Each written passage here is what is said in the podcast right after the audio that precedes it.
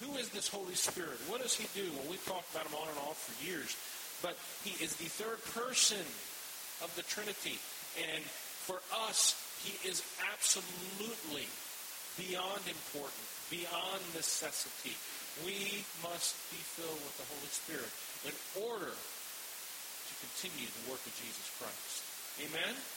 We see in the book of Luke what Jesus did, and then Luke continued writing the book of Acts. And we see then how the church is continuing that work of Jesus, Holy Spirit filled.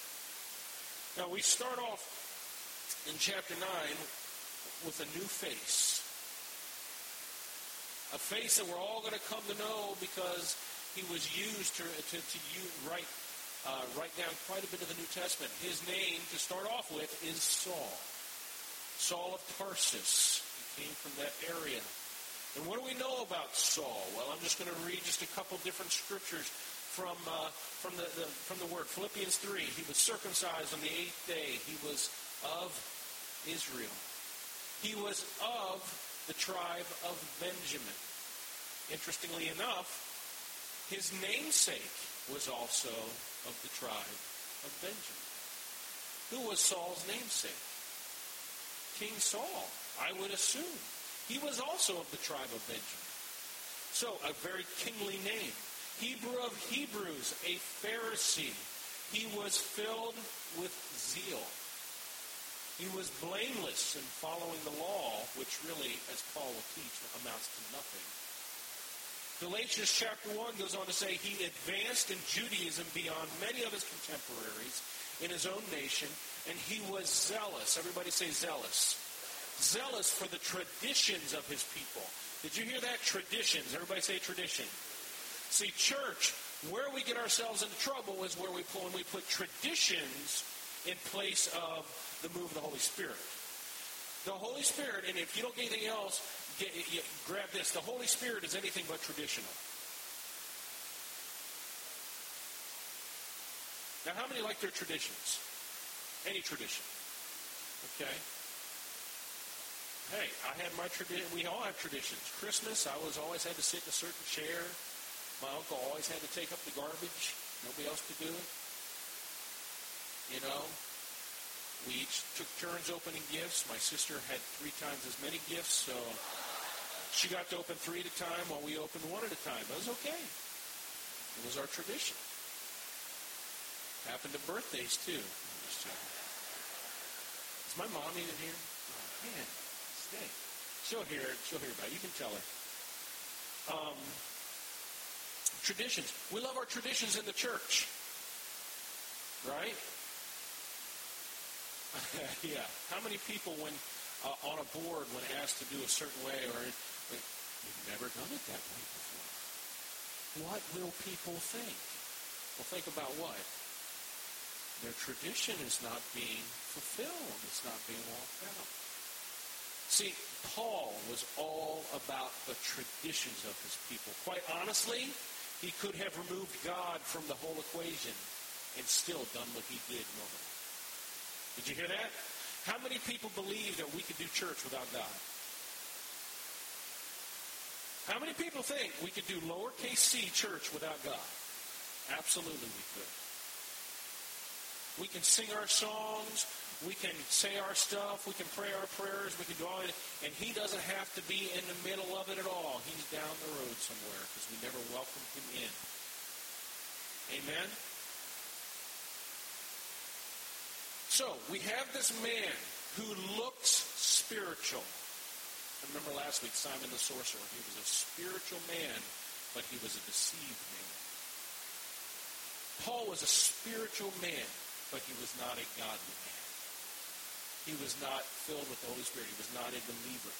We, we're introduced to him in chapter 7, actually, when we see for the very first time him overseeing the execution of Stephen. Do you guys realize that that execution, Stephen being the first martyr, that was illegal? He was supposed to have a trial. Stephen got lynched. Everybody picks up a rock and on go they throw it. There stood Saul. And it says they laid their cloaks down at the feet of Saul. That was usually a sign of hey, he's in charge. In fact, in 8, chapter 8, verse 1, he, it says, he gave approval to Stephen's death. And here's the crazy part. They're killing this man in Saul's mind. In whose name? In God's name. So we find out in chapter 8, verse 3, that he began to destroy the church. I believe the King James says ravage the church, going house to house. See, for, Paul, for Saul, this was a religious mission. Everybody understand that? He was on a religious mission from God. Anybody remember the Blues Brothers on a mission from God?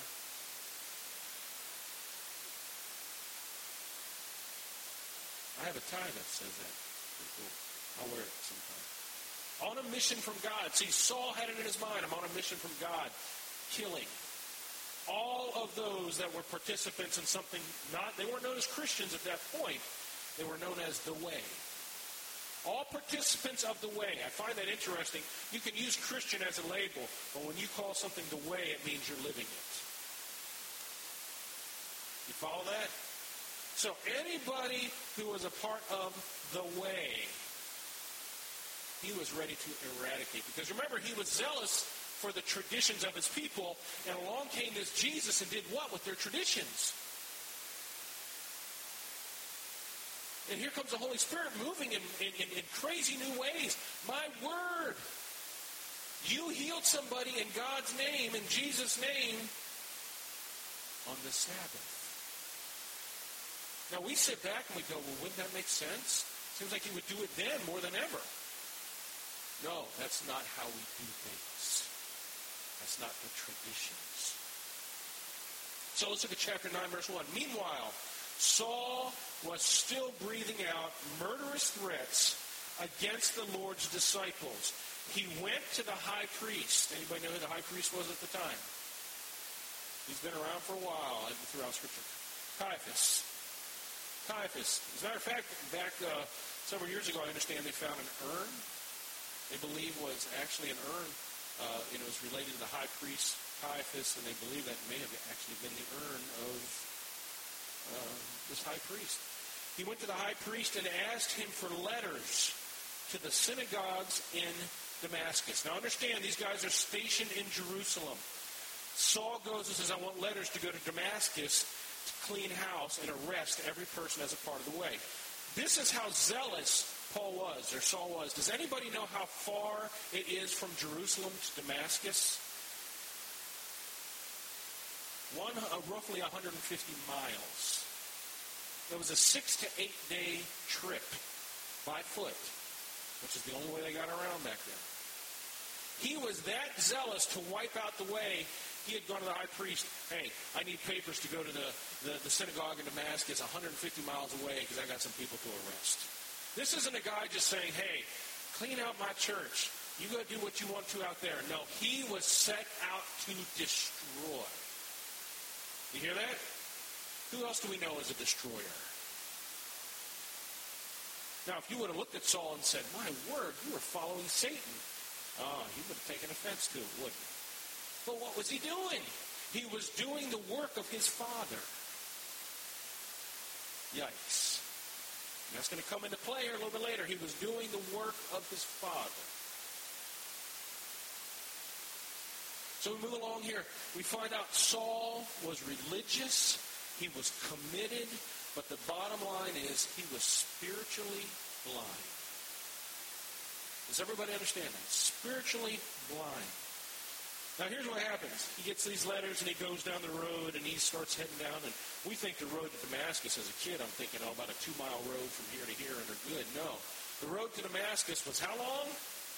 150 miles, and most of it was in wilderness, It intersected with highways along through there. Most of it was wilderness, and he's out there in the middle of nowhere with his guys, and suddenly, in the midday, here comes a bright light brighter than the sun so bright that he had to probably, well, what would you do if a light so that's brighter than the sun shines in your face? What would you probably do? Shut your eyes. And he starts to hear the voice of who? Jesus speaking. He says, Saul, Saul, in verse 4, why do you persecute me? Saul says, Who are you, Lord? I am Jesus whom you're persecuting. Boy, he laid it out. Who does Saul think he was persecuting? Christians, the way. Uh-uh, Jesus set him straight. You're persecuting me. You're persecuting me. Here's something interesting. Do you know that the rabbis of the day and the Pharisees, amongst the Pharisees, the rabbis of the day believed at that point that God no longer spoke to man directly. That was over. They believed that that was done. It just didn't happen. We had what he had to say in his word. I find that interesting because we have denominations today that still feel that same way. But God still speaks to his people, amen? God still speaks. And Saul found that out very quickly, didn't he? As this voice thunders from heaven, Saul, Saul, why are you persecuting me?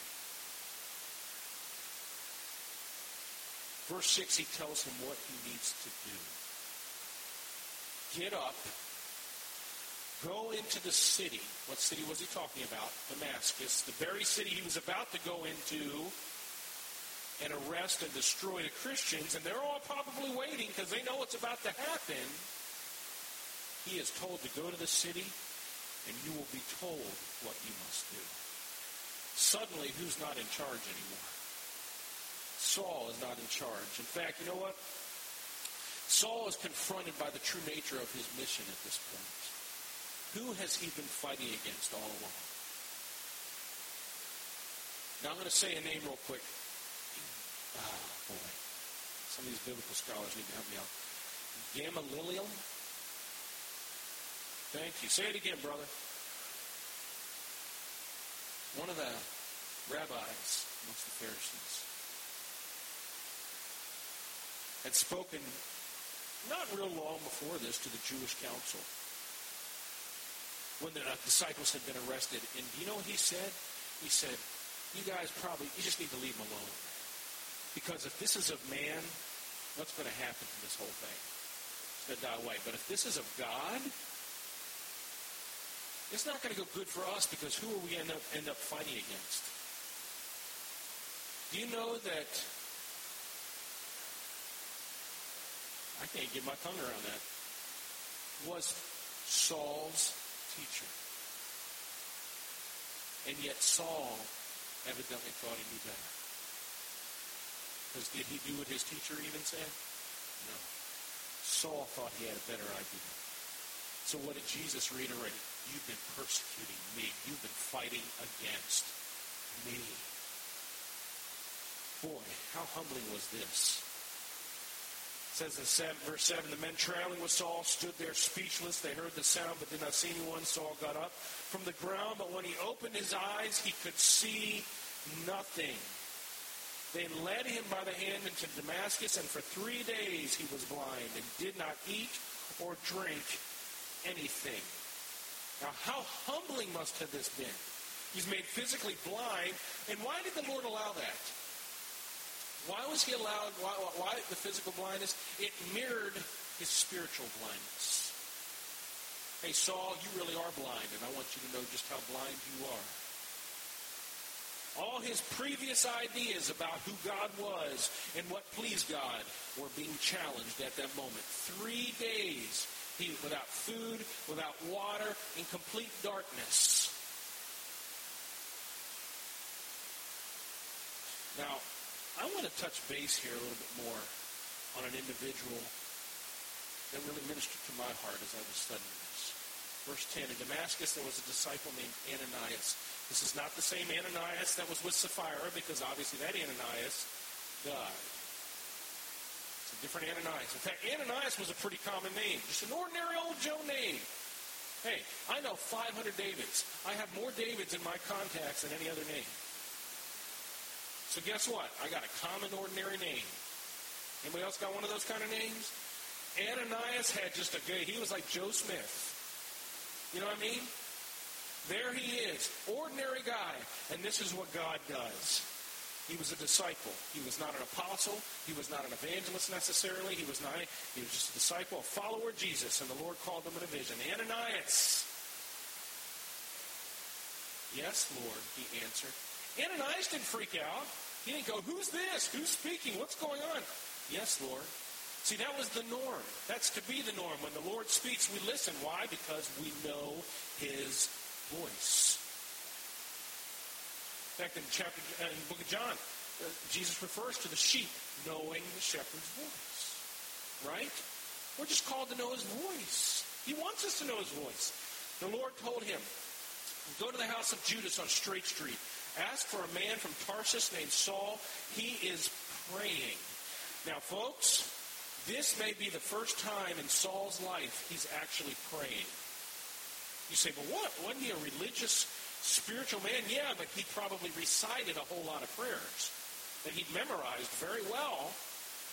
But had he truly talked to God? I'm going to ask you guys today, who here truly talks to God? There's only one way to do that, and that's through his son. Amen? Saul had never really talked to God before that we're aware of. In a vision, he has seen a man named Ananias come and place his hands on him to restore his sight.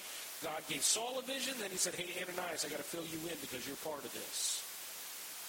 Now, obviously, Ananias freaks out. Oh, my word, I know all about this guy. This guy has come here to wipe us out, and now you're telling me to go to him. No way. But the Lord doesn't check him. He just says, go. This man is my chosen instrument. Hold up. Chosen instrument. He just killed how many of our people? Chosen instrument? Really?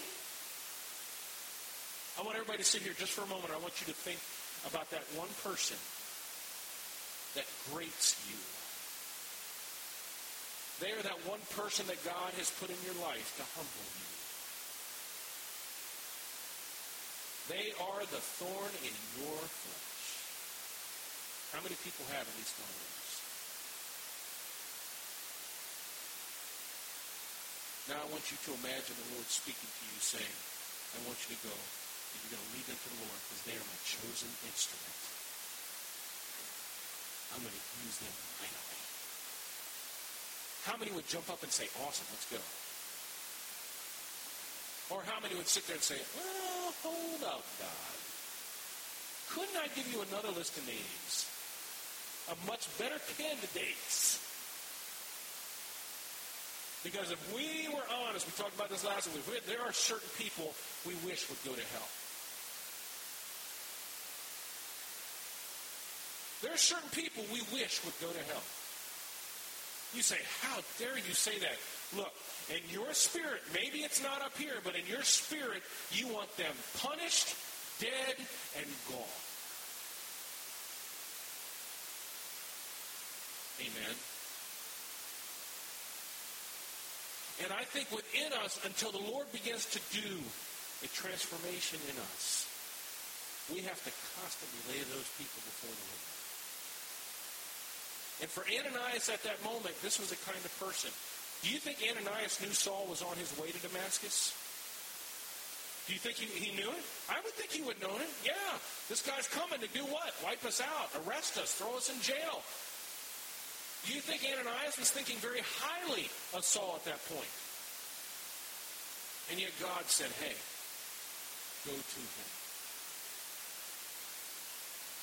16. The Lord says, I will show him how much he must suffer for my name.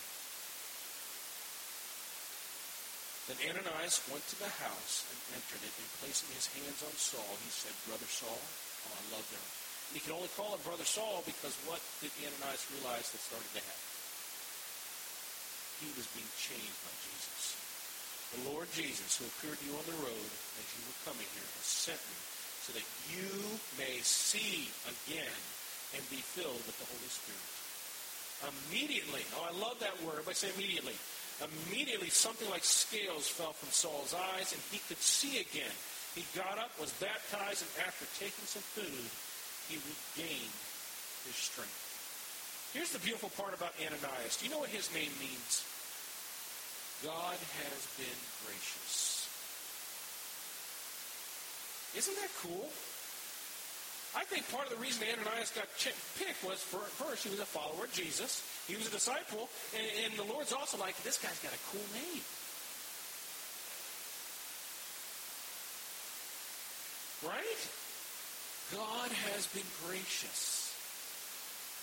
Wow.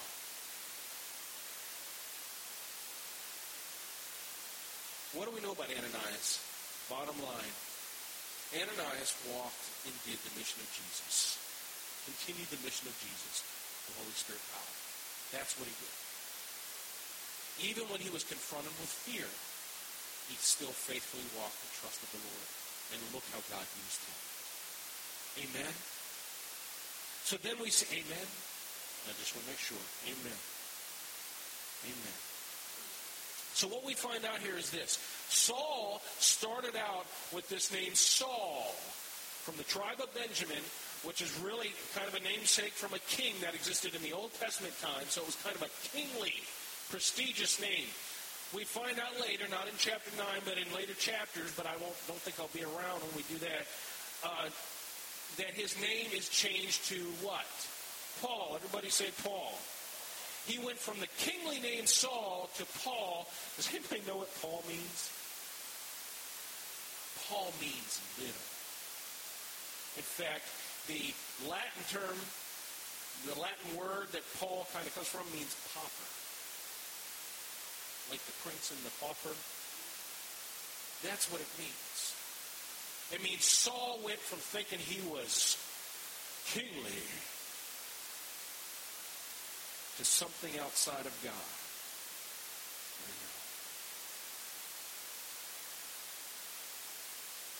Who likes that? Pastor Jim doesn't like that. He wants a kingly name. King James.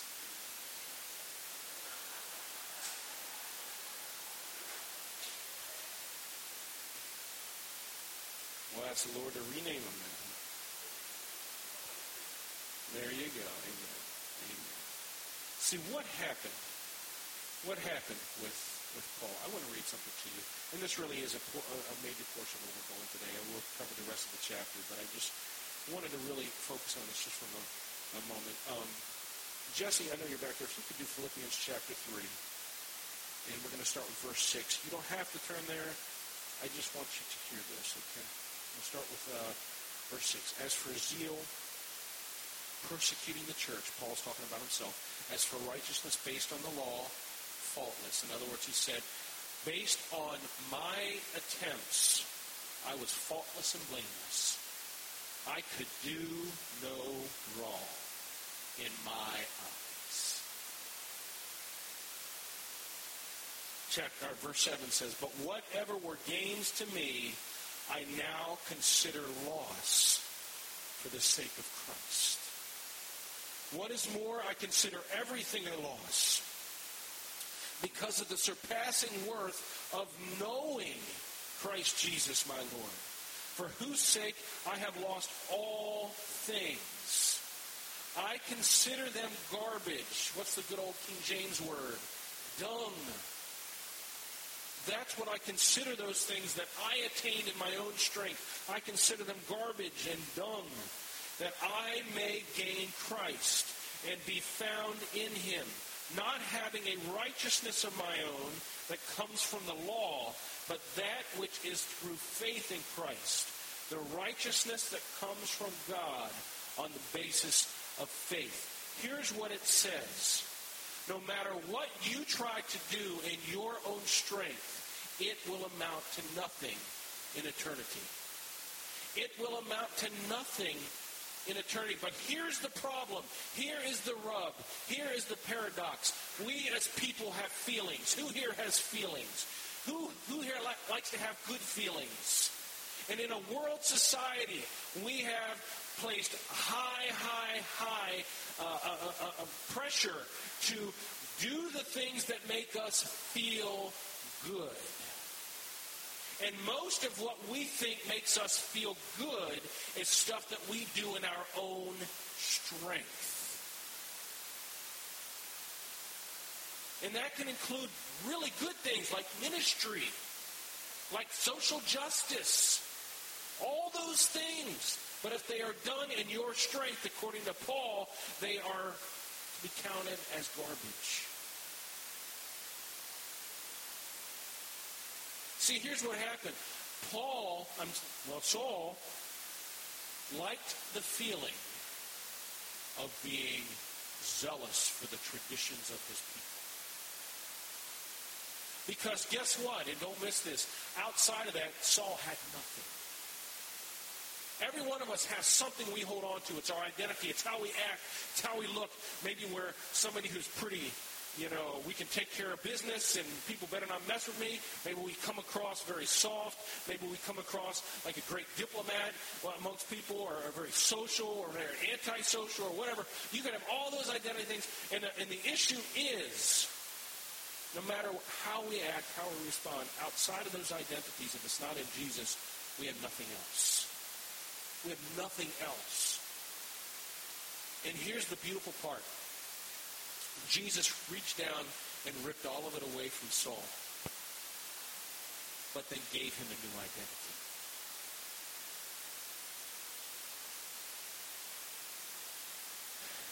Why did it have to happen this way? We could go into a whole lot of theological discussions, and I'm sure there were numerous ways, but I'm going to say this. I don't think Paul, Saul, would have received Christ if he just waited around to feel like it. Because there was too much at stake to feel like it. He would have to give up his prestige. He'd have to give everything else up. So what did Jesus have to do? He had to come down hard. See, guys, how many here sit around waiting to feel God's love, grace, mercy, comfort? How many really, honestly, we try to feel that? And when we don't, what do we end up doing? Running back to what does make us feel. But here's the thing. The Lord doesn't want us to, and this is the Lord speaking in my heart right now, He doesn't want us to bank on what we're trying to feel, and He wants us to bank on what we know and who we know. See, he even said to Saul, he said to Ananias about Saul, he said he's going to have to find out what he's going to have to suffer for my name's sake. But Saul was so ministered to by Jesus that he suddenly realized that nothing that could go wrong out here means anything. Because God is good. God is big. God is awesome. It got to the point where Paul's like, hey, look, they want to execute me, great. I go to heaven. If they don't want to execute me, great. I get to keep encouraging you. Those people didn't know what to do with Paul because he had lost that, that the feelings that he was leaning on. And he started leaning on who he knew. Let me ask one quick question. It might be a sidetrack.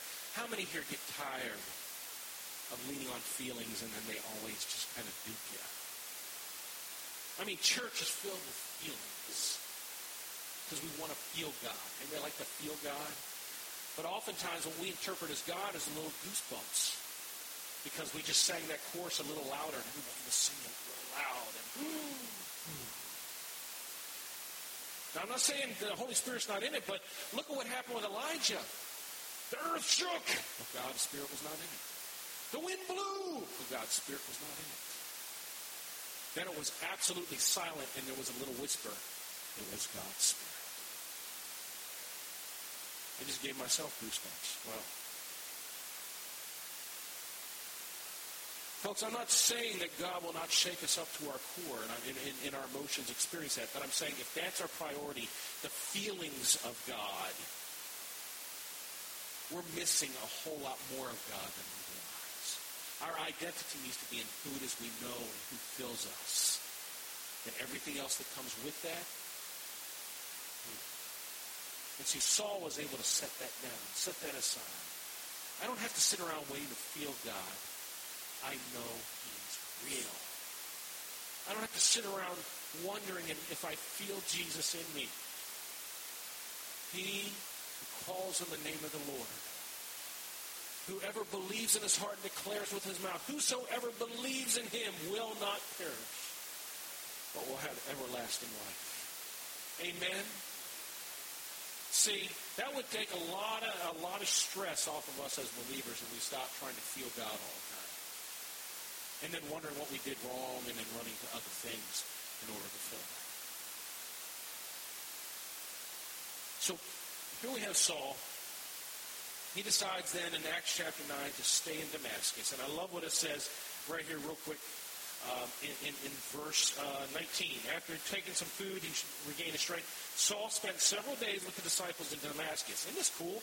He's sitting next to them worshiping, and about a week before, he was supposed to be there arresting them. Isn't that cool? At once, everybody say at once.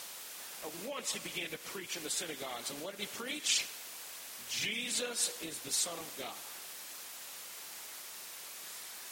That was some message. He had an attitude adjustment. Yes, he did.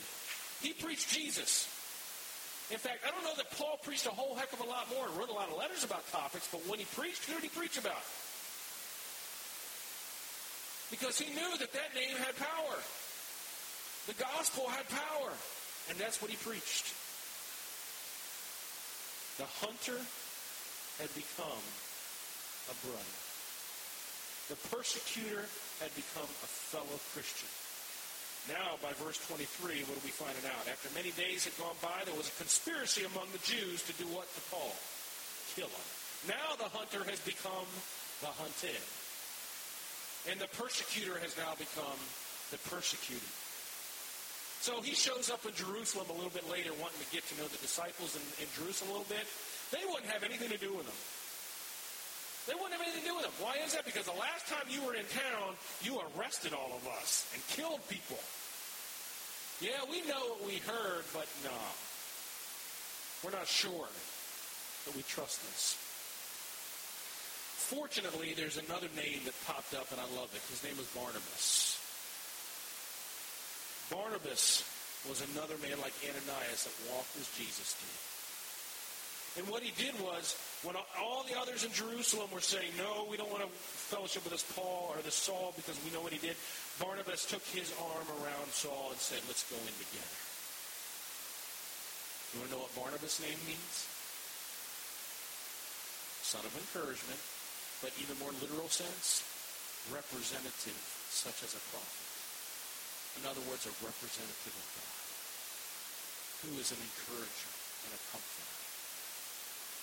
I want you to think about that. Does God do this by mistake? Does he do this randomly? Took a guy who was his representative and encouraged Paul and the brothers to embrace Paul. Walked them on in. And here's another guy. What do we know about Barnabas? Oh, he did go out. He went out on, on some missions. But he was not one of the high up apostles. He was an ordinary guy. He was an ordinary guy. Are there any ordinary guys in the house today? He just walked like Jesus walked. And he fulfilled the mission that Jesus had started through the Holy Spirit power. And look how God used him. See, yeah, who do we know that wrote down uh, most of the New Testament? Paul did. But if it wasn't for two ordinary guys named Ananias and Barnabas, where would Paul be today? Are there any Ananiases in the house today? Are there any Barnabases in the house today? See, that's what I want to be. I don't care to be a Paul. Paul had to go through a lot. What's that? Oh, now she's calling me a wimp up here. Oh boy. I no, I'm just I'm just joking with you. I'm just joking. She wasn't joking. Laying on a no. Laying on a no. No, I'm looking at the fact that here, God, many of us, we think if we're not up here being used by God in mighty ways, there's something wrong. So then what we end up doing is staying down here where we're not used at all. No, he says, I want to use good old ordinary you that I love and am well pleased with. I want to use you to encourage others, to support others, to lay hands on others, to bring healing to others. Look, Paul, Saul was not converted on the road to Damascus. He heard the gospel on the road to Damascus. But it was confirmed when Ananias walked in and laid his hands on him. How would you like to be the person that says, God used me to lead Saul of Tarsus to Jesus? We have no other record of Ananias doing anything else. Do we hear massive messages? Do we see letters in the Bible penned by him? Do we see books of the Bible by Ananias? No. But without Ananias being faithful, where would Paul be today? Without Barnabas being faithful, where would Paul be today? Where are the faithful brothers, church? Faithful sisters, church? Are you hearing what I'm saying today?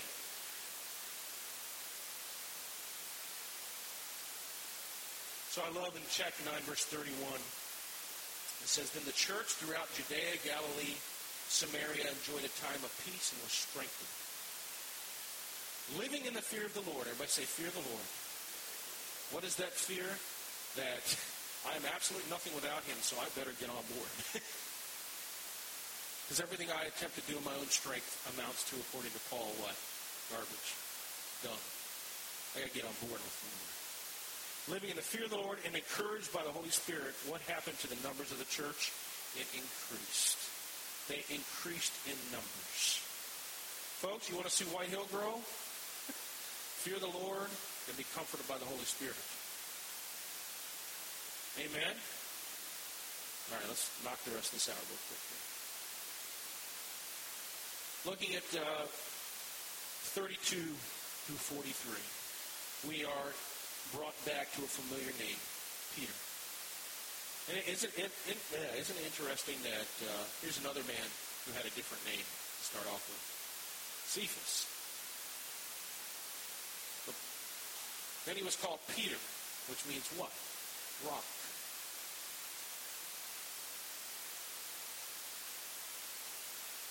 In Revelation, it talks about the fact that we're going to be given a stone with our new name.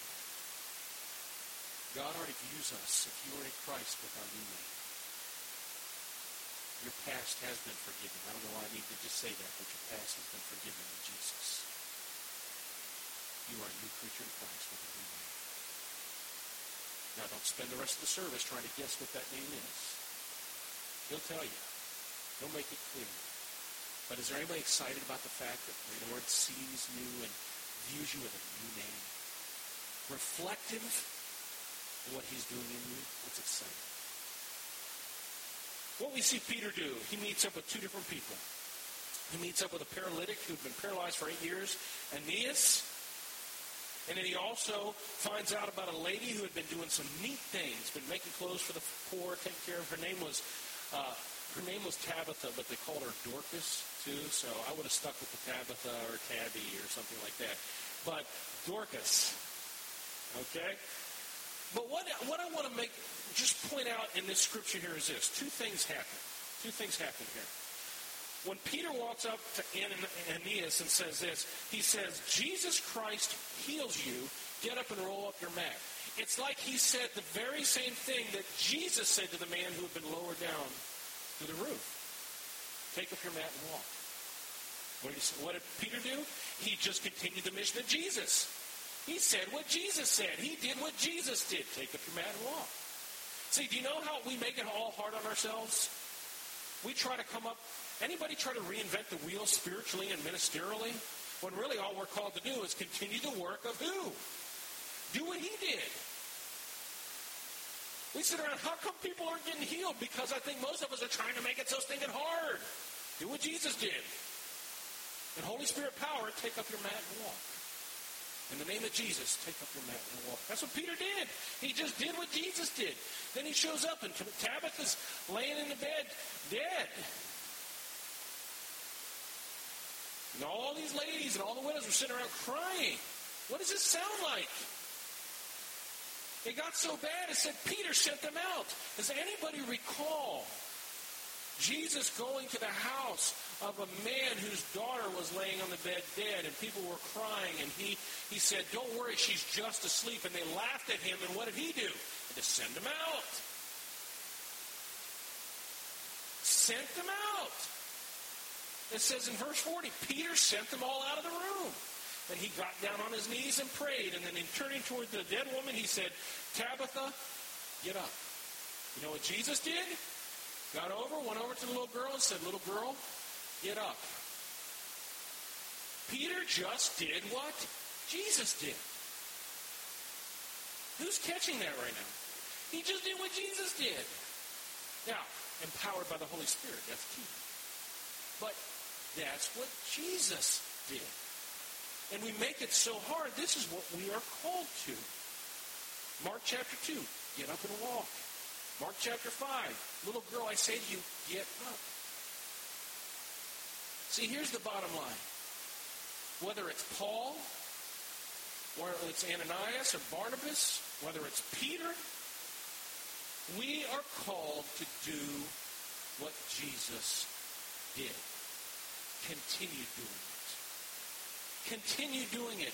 When the church seems to be dying all around us, nine times out of ten, it's because we are not doing what Jesus did in Holy Spirit power. We are not continuing that work in Holy Spirit power, the work of Jesus. We're trying to reinvent the wheel. I'm going to be honest with you. Brother Jim's going to be sharing an annual conference uh, report tomorrow evening. And he's going to be sharing it to you all here July 31st. I sit there and I watch our denominational leaders, and I know what I know what our slogan says. Continuing the work of Jesus. My problem is I don't see a whole lot of what Jesus did being continued. I see a lot of trying to reinvent the wheel or trying to do things to encompass all things that don't look a whole lot like Jesus. And that's not criticism as much as it is get our eyes on the fact that we are all just as guilty. Hebrews chapter 12 is very clear. Run out the race, mark before you, fixing your eyes on the author and perfecter of your faith. When our eyes are on Jesus, filled with the Holy Spirit, we can rest assured, church, we are continuing the work of Jesus in Stuarts Draft, Virginia, in Augusta County, in Virginia, in the United States. Church, don't fear. You know what's dying? Those areas of the church that are not continuing the work of Jesus. That's what's dying on us. But I tell you what, no matter the amount of persecution or anything that comes, guess what? We're going to see Jesus move in might and power through his body. Amen. Who wants to be a part of that? Yes. I don't want to be a part of reinventing the wheel. Come on. Just because we got a video screen and I got a guitar and drums, nothing's new under the sun. Church is still all about who? no matter how you do it. Amen? And if it's not all about, it's not church. Amen? Who hears that right now? Jesus, we want to be all about you. We thank you. You took the hardest of the hard and saw you broke them. You made them little. Then you redeemed everything you had created to use them in a mighty way. Lord, you use people like Ananias, you use people like Barnabas, you use people like Peter. You use them, Lord. And I want to thank you, God. Here we are. We surrender ourselves to you. We want to continue your work. We thank you and praise you for who you are. We give you glory and honor. Holy Spirit, continue to have your way in us, transform us, and change us and use us. In Jesus' holy name I pray. To God be the glory. Amen and amen. I'm going to have you stand, love on that person next to you, shake them if they fell asleep, tell them, so glad to be with you today.